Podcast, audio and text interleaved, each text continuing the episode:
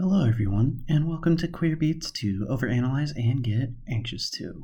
This is a weekly music podcast that focuses on artists that aren't heterosexual and or cisgender. I'm your queer host, Ben Wayne, and I use he/him pronouns. Now, let's talk some tunes. Let's turn back the clock about 40 years to 1980. That's right, 1980 was 40 years ago. English heavy metal band Judas Priest released their sixth studio album British Steel, which will be the topic of this week's episode. For those that may not know, the lead vocalist of Judas Priest, Rob Halford, is a gay man and is often cited as bringing the fashion of leather and spikes to the genre, which, fun fact, was directly inspired from his interest in gay BDSM culture. So if any homophobic metalheads are listening for whatever reason, know that the fashion is gay as fuck, literally. Because my goal for this podcast is to cover as many aspects of music through a queer lens as possible, I noticed I haven't really touched on metal, which often has connotations towards attracting only cishet white man, white man, only attracting cishet white men and having traits of toxic masculinity, misogyny, all those good tropes. And I think what better band to bring up than the essential godfather of all of that, being led by a dude that's gay and I think it relevant to discuss the band given how hugely influential they have been and still are to the genre as a whole, not only with the way they sound, but also just with bringing the fashion to where it is. Now, the songs that we'll take a look at are Rapid Fire, Grinder, Living After Midnight, and The Rage.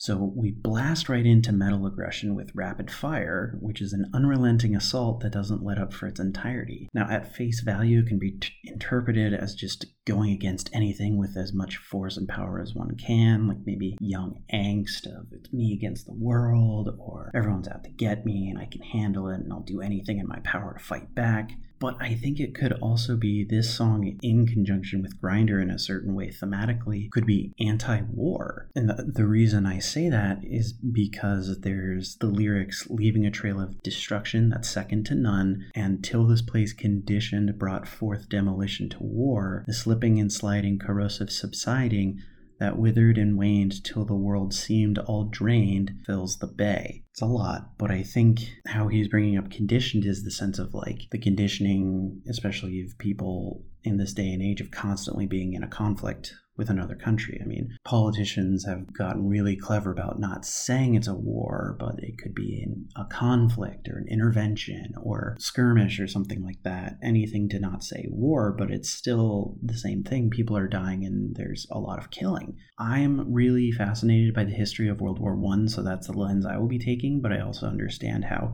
instrumental and hugely devastating World War II was, but put both of those together, those literally changed the landscape of the world we live on. If you go into France, I think it's if you go into certain places in France, there are still craters in the ground from World War One, which has happened over a hundred years ago. And so it could just be this whole like we're conditioned to be okay with all of this slaughter, all of this murder, all of this war, and kind of seeing the the slipping and sliding corrosive subsiding. I see it could be slipping and sliding further and further down different means of mass destruction. How it could be corrosive of just like it gets worse and worse in the ways in which we can come up with how to annihilate each other. So I see it as kind of like a punch in the face disguised as super aggressive, but actually more subtle in the this is kind of shitty and trails of destruction and just all of this chaos and mayhem wrapped up into a fast paced metal song.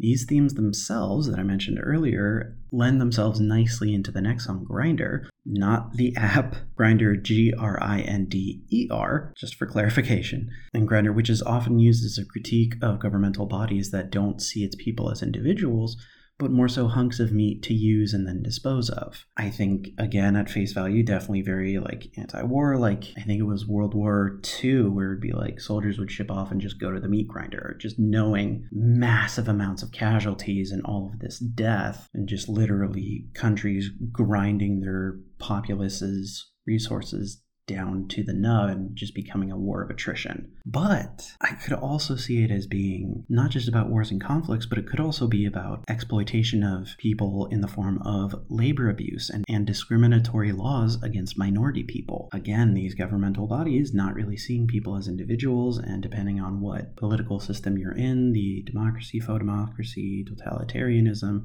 dictatorship, all that stuff of just the multi layered ways in which we're treated as meat and just ground down like the systemic racism and the redlining and the rezoning of school districts and the rates of poverty, all of this just kind of grinding a person down psychologically into nothing. And uh, that's nothing to say about, you know, law practices and labor. It, if you look into the history of labor, a lot of the things that we take for granted were won by people literally dying to get it done because businesses are not your friends, corporations don't give a fuck about you, and the end result is that capitalism sucks. Third up is the most classic rock sounding song on the album, in my opinion, with Living After Midnight.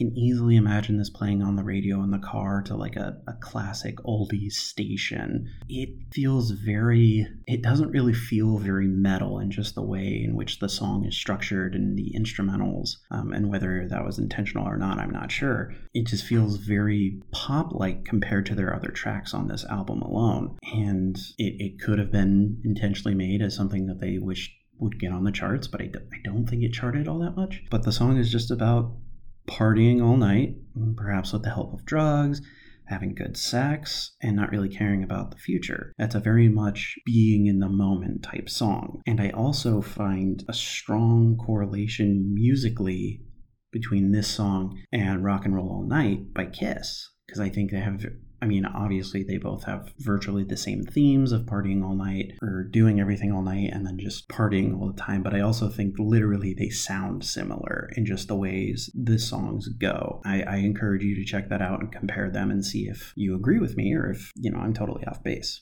Wrapping things up, we get into The Rage, a song I see as potentially observing primordial humans and the ever present history of violence that we are capable of since the very beginning. It, it, could also be him lamenting that the chance for peace and harmony is gone when he brings when we bring up the lyric, We were drinking beauty with our eyes, we were given all to make our own, let us be left alone in the sense of I kind of see it as like you do your thing, I'll do mine, and like as long as we're okay with each other, problems won't arise, we can cohabitate, we can live together. But then that's kind of undercut with the later lyric. Well, when we talk to other men, we see red and then Deep inside, our blood begins to boil like a tiger in a cage. We begin to shake with rage. it could also be just communication breakdowns. And if you look throughout human history, we're not the most peaceful of species. Um, you can look into the Homo sapiens versus the Neanderthals during that time. I, if I remember correctly, it's still a debated thing of how the Neanderthals were wiped out, but I'm of the camp that they were pretty much killed off